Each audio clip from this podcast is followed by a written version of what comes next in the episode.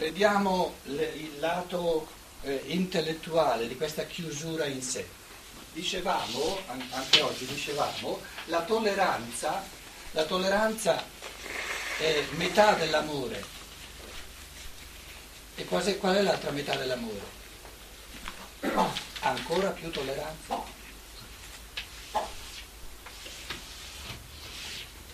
Allora, ci sono do, 12 punti di vista, no? 12 punti di vista. Eh, abbiamo qui 12 apostoli, qui si sta parlando di 12 apostoli, naturalmente semplifichiamo un po' le cose, no? Allora, uno ha questo punto di vista qui, lo scorpione oppure il leone. Il leone è il punto di vista, ve lo ricorderete, no? del sensualismo. Mm. Cosa vuol dire ognuno chiuso in sé? È l'incapacità di uscire dal proprio orizzonte, di uscire dal proprio punto di vista, che è legittimo, perché è la casa in cui mi trovo, per far proprio il punto di vista altrui. Questo è l'isolamento a livello intellettuale, a livello conoscitivo.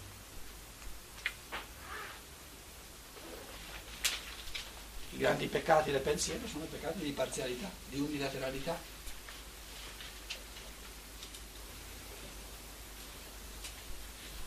Qual è la cosa più importante per vincere l'isolamento dei punti di vista tutti diversi? Che ci siano.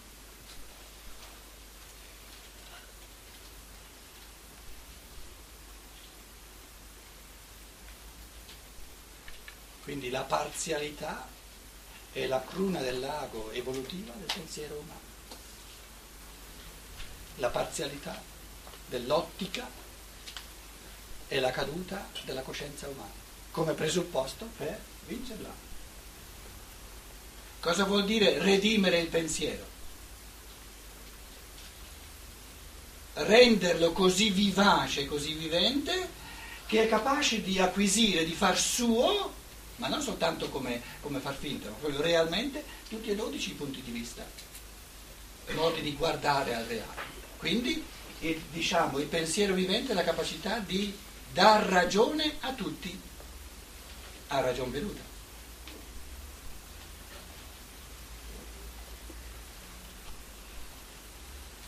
Perché ogni punto di vista è legittimo, ogni punto di vista è, è reale, è legittimo. Quindi il problema di un punto di vista non è quello che c'è, sono i punti di vista che mancano. E torniamo alla stessa affermazione di prima. Ecco, come in chiave morale, l'egoismo, il problema dell'egoismo non è l'amore di sé che c'è, quello è l'elemento giusto. Il problema dell'egoismo è l'amore per gli altri che manca. Il peccato originale, la caduta della coscienza umana, non è il punto di vista che uno ha, sono quelli che mancano. E quindi la redenzione del pensiero è di aggiungere, aggiungere e aggiungere tutti i punti di vista, tutti i modi di considerare il reale che vi mancano. Quanti pensieri si possono pensare sulla realtà? Infiniti. Redimere il pensiero significa pensarli tutti. Non si possono pensare tutti in una volta. È un cammino, un'evoluzione che non finisce mai.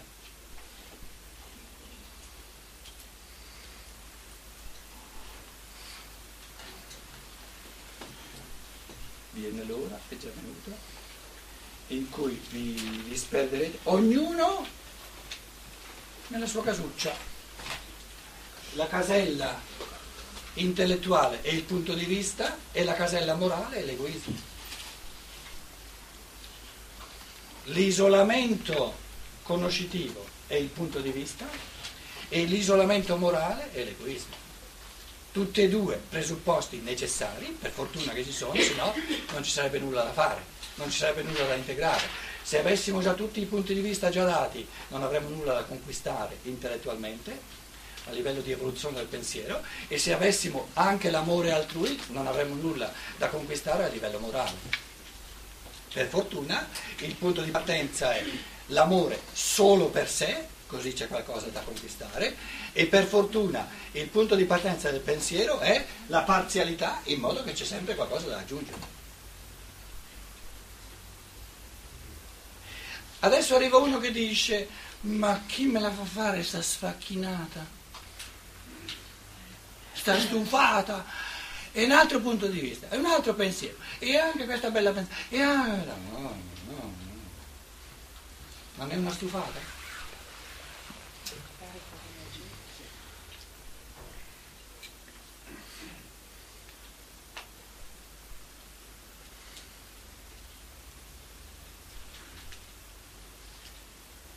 stavo così bene quando pensavo a me stesso, c'era, già abbastanza da fare, adesso mi devo dare una strufata e devo pensare a quell'altro, a quell'altro, a quell'altro. E chi me lo fa fare?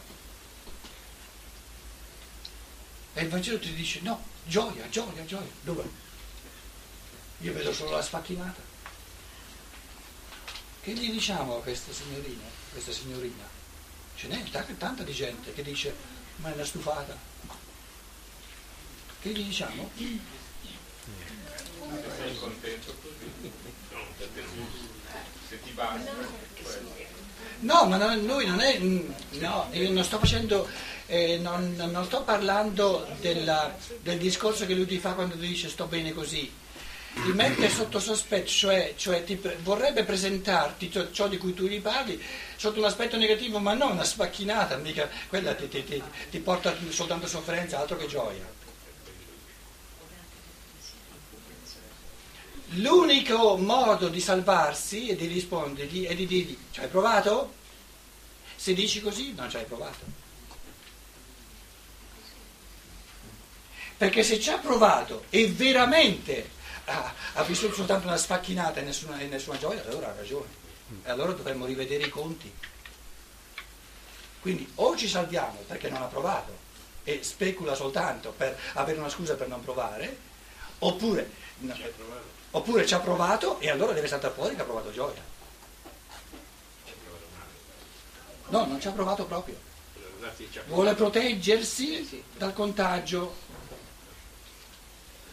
Sì, ma un contagio mi sembra un contagio che va dal freddo e dall'oscurità a un processo di luce e di calore. Sì, ma lui ti dice una bella sfacchinata, altro che gioia.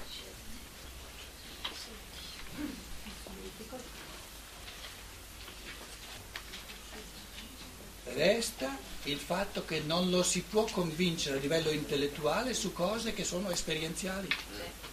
È quello il punto fondamentale. Cioè, sono cose esperienziali, come lo posso convincere intellettualmente che ti porta gioia? Proci.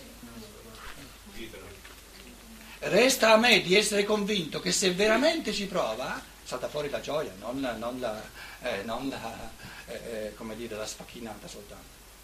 Pietro, scusa, ma se viene visto solo come dovere, potrebbe essere una spartinata. No, io ho parlato di una, di una, diciamo, di una protezione eh, dell'egoismo specifica, che non è quello del dovere, di quello che ti dice, ma non è vero che si trova gioia, è soltanto una sfacchinata. Vuol trovare scuse per non provare. E a quel punto lì non serve una disquisizione intellettuale, perché si tratta di, di esperienze. Soltanto l'esperienza ti dice se salta fuori solo tristezza perché si è fatto una sfacchinata o se salta fuori gioia. Perché supponiamo, supponiamo, vogliamo essere onesti fino in fondo, che ci prova veramente e invece di sentire gioia sente una sfacchinata. Cosa è successo? Che allora non è giusto quello che dice il Cristo.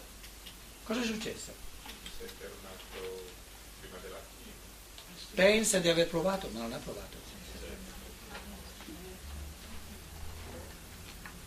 C'è stato uno sbaglio di, di, di interpretazione. Oppure è sbagliata la teoria che stiamo esponendo. Eh, le cose sono serie, bisogna essere veramente onesti. Perché si tratta di, quello che stiamo facendo, il Vangelo sta facendo è una lettura della natura umana allora, la lettura che ci propone il Cristo, che è poi è le, le, diciamo, il fenomeno primigenio dell'umano, l'archetipo dell'umano, dice la natura umana è fatta così che, qua, che la struttura della libertà, di ciò che non ti dà la natura, comporta uno sforzo, comporta una sofferenza il partorire parte dal lato dello sforzo, però approda sempre alla gioia. Noi ci riserviamo di appurare se è vero. Perché mica, mica vogliamo soltanto credere a un altro eh, la teoria che ci, che ci propina eh, sulla una lettura della natura umana, la voglio provare io. Allora, signori e signore, ma di vita vissuta ce ne abbiamo alle spalle. Guardiamo a quello che abbiamo vissuto finora. Come, come sono le cose? Quando ho lottato con qualcosa che non capivo, magari volevo, volevo passare un esame perché mi, mi interessava eh, andare avanti, o, cioè, quando, quando eh, ho, ho, ho, sofferto, ho lottato diciamo, per, per, per risolvere un problema e l'ho risolto dopo aver lottato, cosa è saltato fuori?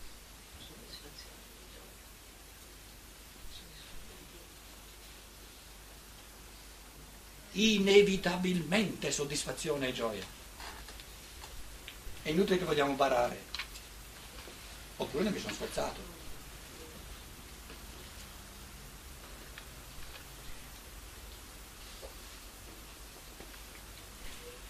È così? Certo. Sì, è così.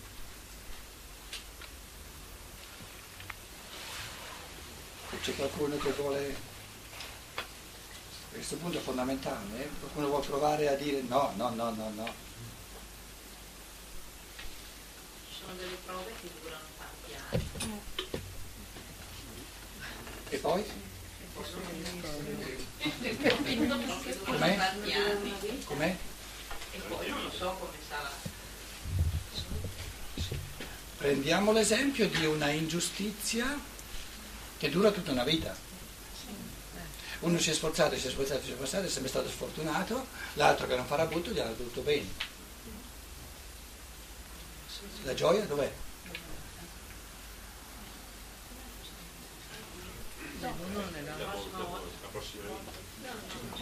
O, o, ci sono, o ci sono abbastanza fattori nella nostra esperienza reale dove il tempo tra le doglie del parto e la gioia di, del partorire avviene in una vita, allora se ce ne sono abbastanza in una vita è convincente in assoluto perché ogni volta che c'è una doglia di un parto, una sofferenza, uno sforzo, eccetera, eccetera, eccetera, se lo sforzo non dura tutta la vita, sfocia sempre nella gioia. Se è così, cosa devo dire di una doglia che dura tutta la vita? ci deve essere un'altra vita dove salta fuori il parto e la gioia del parto. Perché la struttura dell'essere umano è sempre così, non fallisce mai. Dove, dove, dove lo sforzo, la sofferenza sfocia, si risolve e senza aspettare tutta la vita, ma si risolve dentro la vita, si risolve sempre nella gioia. Allora, se c'è una sofferenza, qualcosa che che resta aperto, che è uno sforzo che dura tutta la vita, deve, quando non ti so dire, ma deve sfociare nella gioia, perché fa parte della natura umana. Questi sarebbero esercizi di pensiero no? che conducono la mente umana alla convinzione, non alla dimostrazione teorica, ma alla convinzione fondata delle ripetute vite del Re proprio perché ci sono delle, certe doglie del parto che durano tutta la vita. Perciò Pietro anche il contrario, nel senso che certe cose fortunate di questa vita che non ci siamo meritati, eh, bravo, io bravo, penso bravo, bravo, bravo. non mi sono meritati, io ammetto di aver avuto delle cose fortunate, non le sento come un merito perché le, le, le, vivo soltanto dalla parte del partorire, dalla gioia del partorire. E cosa dico? Ci deve essere stata la doglia del parto, vedi? E se non c'è stata in questa vita, c'è stata prima. È lo stesso, la stessa struttura mentale è, è evidenziata dall'esperienza. Io prima l'ho fatta verso il futuro, adesso l'ho fatta verso il passato, ma se è valida è valida in tutte e due le direzioni. Perché se io vivo la gioia e già in questa vita una, una, una, un talento di una persona, cos'è il talento? Una capacità, una facoltà. È un parto avvenuto dove, dove la doglia di questo parto era prima della vita. Io sono nato così. E allora dov'è la doglia? O mi dico ci sono dei parti senza doglia del parto, o mi dico, ah, allora la doglia del parto deve essere stato prima, prima della mia nascita. Ma si è partiti tutti dallo stesso livello? E qua la faccenda.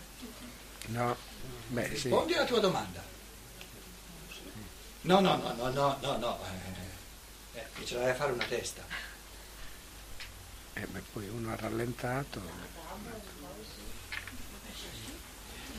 Le sacre scritture, le, le- le mitologie dell'umanità ti parlano della- del grembo divino. Il peccato originale è il taglio ombelicale. Quindi questo- questa immagine del partorire è, è una delle immagini più, più- più universali proprio perché è universalmente umana. All'inizio eravamo nel paradiso, il paradiso è il grembo della divinità. Lì c'erano già persone più dotate e meno dota- dotate? Non credo. Eh. Vedi? Allora siamo partiti tutti uguali.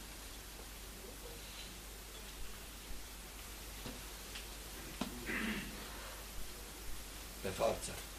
Se no, se no, sarebbe un'assoluta ingiustizia.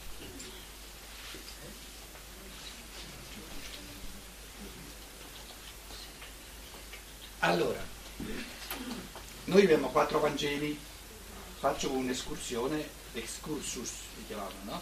Sugli altri tre. Quattro Vangeli. Il Vangelo di Giovanni picchia in chiave di, in chiave di logos, però gli altri Vangeli aggiungono un sacco di cose.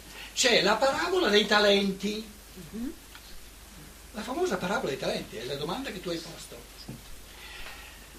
La parabola dei talenti è una cosa interessantissima perché eh, in Luca eh, te la racconta in un modo e Matteo in tutt'altro modo. Ve la ricordate?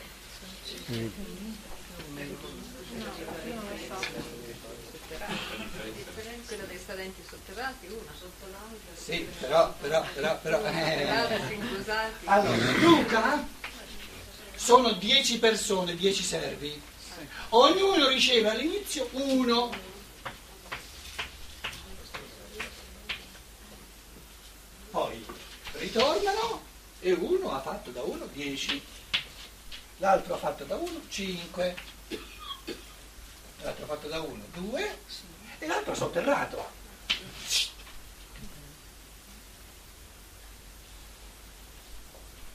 La libertà non ha aggiunto niente. L'uno è quello che ti dà la natura e quello in più è quello che aggiunge la libertà. Matteo eh, la racconta in tutt'altro modo. Matteo uno riceve cinque, l'altro riceve tre, l'altro riceve uno o due.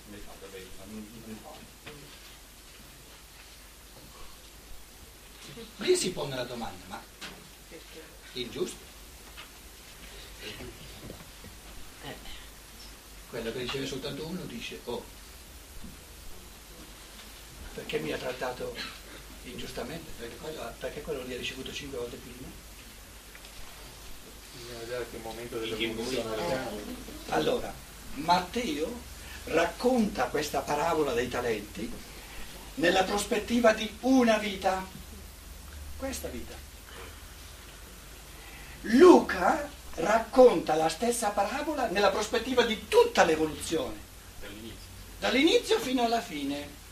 Quindi all'inizio abbiamo ricevuto tutti lo stesso, e, e se no sarebbe una cosa assurda. Matteo li piglia in questa vita, siccome ognuno ha già avuto eh, diverse vite, questo qui che ne ha cinque ha fatto di vita in vita da uno è passato a cinque, libero di farlo. Questo qui che ha due è passato di vita in vita da uno a due. Questo qui che ha uno è passato di vita in vita è rimasto uno. E quest'altro qui che aveva uno fi- arriva con zero, ha perso anche quello che aveva. Perché il- la potenziale di libertà diminuisce sempre di più. Quindi non è detto che c'è 5 aumenti. Allora, In Matteo, quello che aveva 5 porta 10, quello che aveva 2 porta 4 e quello che aveva 1 porta 0. Quindi questo raddoppiare è la prospettiva di una vita sola. Invece decuplicare si può soltanto in parecchie vite.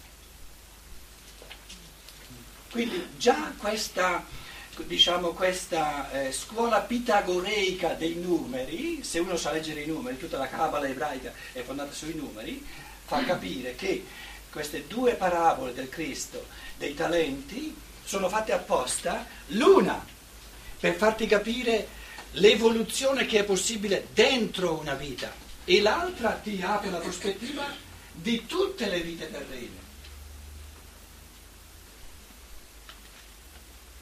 Quindi Luca ti dice chiaramente all'inizio, eh, è chiaro che si parte tutti uguali, no, non c'era nessuna individualizzazione, non c'era nessuna libertà.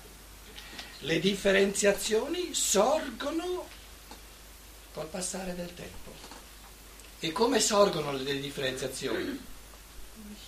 A seconda dell'omissione. Chi arriva con 10 non ha omesso nulla, ha fatto tutto il possibile, chi arriva con 5 ha omesso di più, però ha omesso molto di meno che non chi arriva con 2. Chi arriva con 0 è il mistero dell'omissione su tutta la vita, che deve essere possibile, il talento si può sotterrare, nessuno ti costringe a usarlo, a farlo fruttare. E come si fa fruttare il talento?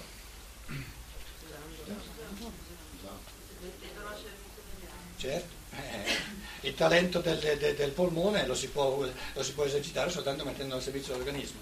Allora dove, dove nascondono, dove, dove, dove, sparisce il talento? Quello che, che poi, che poi non, è, non, ha fruttato nulla. Il Luca lo mette nel sudario, nel sudario.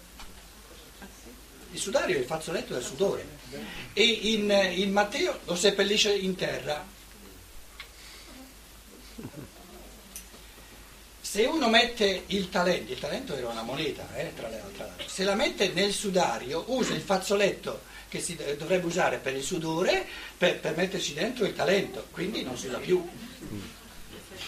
Fa fatica, quindi non fa niente per gli altri. È quello che ha soldi e fa lavorare gli altri. Il capitalista L'altro invece è quello che dice no, il soldo è una cosa pericolosa perché ormai abbiamo la borsa che motiva su e motiva giù. Meglio investire in immobilie. Immobili. Immobili. Lo mette nella terra. Che non la può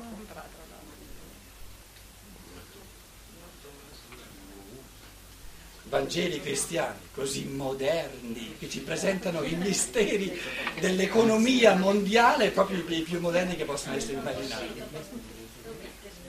Perché l'uno sfrutta l'umanità in quanto possidente di, di, di, di immobiliare, l'altro sfrutta l'umanità in quanto possidente di denaro, che non suda lui fa sudare gli altri.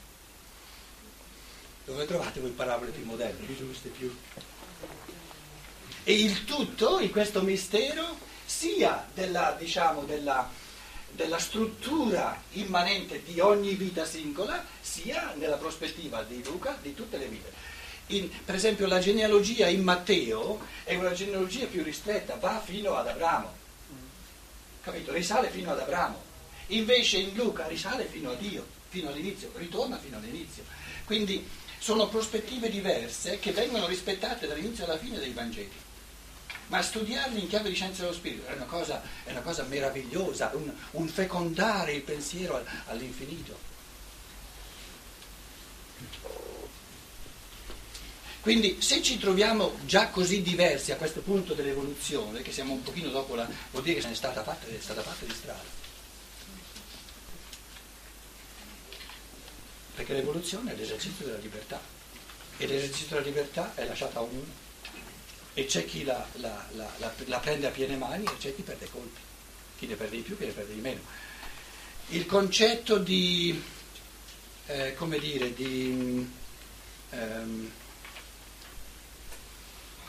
di, pienezza, la pienezza non avviene a, a metà strada, lo dice proprio il Cristo. La pienezza è stata fuori soltanto alla fine. Ne- nel mezzo dell'evoluzione dove ci troviamo adesso, ogni essere umano che è onesto con se stesso deve dirsi, no? Ma quante cose avrei potuto fare che non ho fatto? E soltanto con questa struttura interiore eh, si, si- si cerca veramente di perdere il meno possibile di quello che si potrebbe. Ma a questi livelli dell'evoluzione nessun essere umano può dire ho fatto tutto quello che si potrebbe, perché allora sarebbe alla fine delle- dell'evoluzione.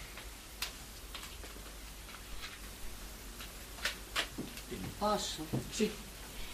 Volevi dirci buon appetito? Anche, anche.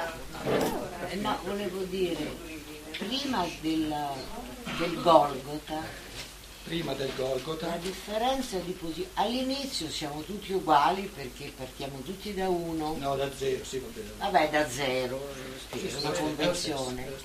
Nella prima parte dell'evoluzione le differenze di posizione non possono essere determinate dall'omissione dell'esercizio della libertà perché non c'è ancora.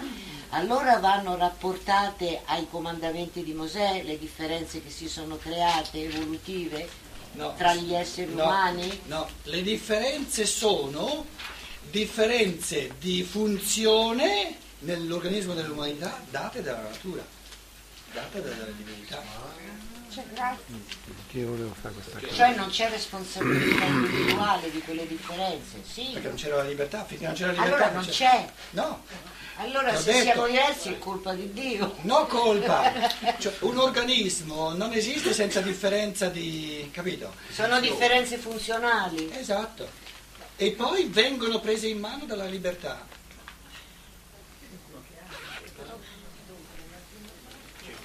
Beh, a parte che Praticamente sono differenze necessarie. certo. Differenziazioni. Differenziazioni, certo, necessarie. certo. Però comunque il Golgota. Ecco, do- eh, io ho scritto il libro che ho, che ho scritto, eh, Maschere di Dio, Volti dell'uomo, l'ho scritto proprio per fare una sintesi dell'evoluzione dell'umanità, cosa, cosa che non è semplice. Però eh, il capitolo sul giudaismo, la missione del giudaismo, ho cercato di spiegare che eh, nel giudaismo c'è un inizio, un primo inizio di responsabilità dell'individuo come preparazione al Cristo, perché non può venire senza nessuna preparazione. E in che cosa consiste questo primo inizio? Che al- all'individuo vengono presentati comandamenti morali, in altre parole viene reso responsabile moralmente. In tutto il mondo pagano circostante il, il popolo ebraico non c'era l'elemento morale. Quindi le differenziazioni le faceva la natura. I comandamenti di Mosè dicono ora l'essere umano comincia a diventare responsabile della sua evoluzione. Se no che comandamenti sono? E questo è l'elemento specifico del giudaismo, la nascita della dimensione morale. Però è un inizio, eh? cioè le cose vanno, sarebbe come dire, sarebbe come dire nel bambino che cresce, fino a qual giorno la- fa tutto la natura e a partire da quel giorno c'è la libertà, è, più complessa la cosa. No, no, ma mi importava quello che hai detto prima. Eh. Auguro buon appetito. Grazie, altrettanto.